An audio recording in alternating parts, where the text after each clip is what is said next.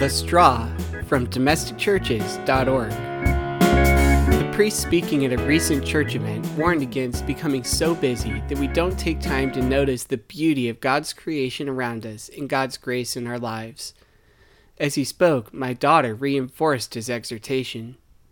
A friendly couple sitting across the table from us gave my eleven-month-old daughter a straw. It seemed insignificant, and I paid minimal attention as she fidgeted with the new toy.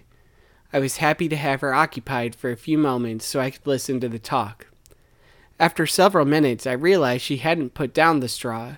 She was staring at it intently. She turned it over, bent it, twisted it, pulled it, poked it, shook it, banged it on the table. She was fascinated with the straw for twenty minutes.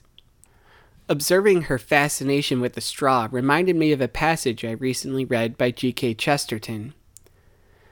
When we are very young children, we do not need fairy tales. We only need tales. Mere life is interesting enough. A child of seven is excited by being told that Tommy opened a door and saw a dragon.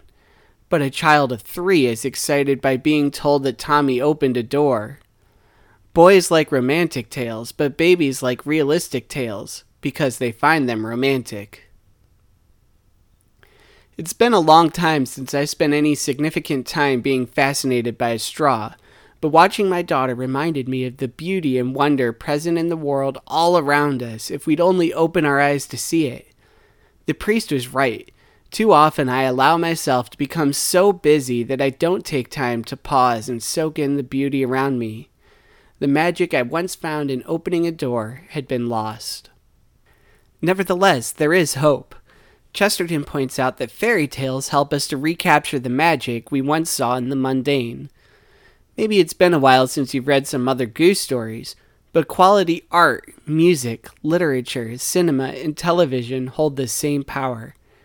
However, it's not sufficient to simply see the screen or hear the speaker. We must stop and reflect on the truth and beauty we have beheld, as I try to do in my reflections on this podcast.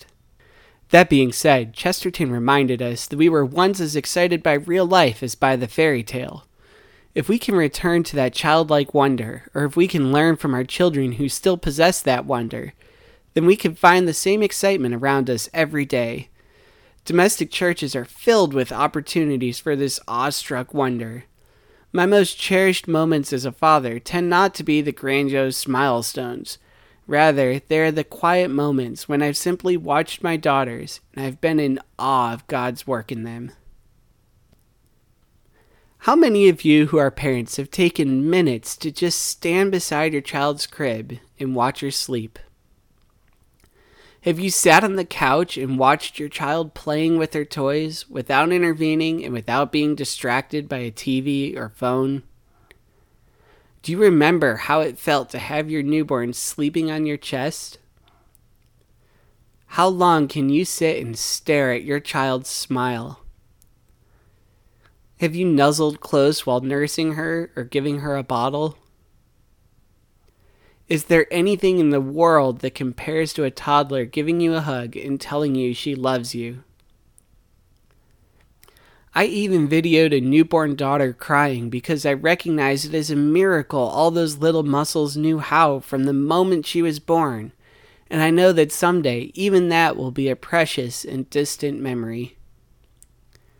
I can't point to the exact date and time of any of these memories, but these are the cherished moments when the glory of God was on display, and I paused to simply behold it. When my daughter played with the straw, she pulled it and twisted it, which are not actions we typically take with the straw. Pondering the experiences of our lives may similarly require us to examine familiar experiences from new perspectives, or to examine aspects we don't usually consider. My daughter spent a longer time examining the straw than I ever would have. Pondering our experiences requires ample time for reflection. While this wasn't the first straw my daughter had seen, she acted as if she had never seen a straw before. We may need to approach our experiences with fresh eyes and see them anew. While wishing on a star may not make our lives become real fairy tales, we can recapture the wonder and excitement of the simplest experiences in our domestic churches if we take time to ponder and recognize God's presence in these moments. Sometimes this wonder is prompted by a magnificent sunset or by my wife's smile as she lays in the bed next to me. Sometimes this wonder is prompted by an ordinary straw. For more reflections, don't forget to subscribe to the Domestic Churches podcast or visit domestic churches dot org.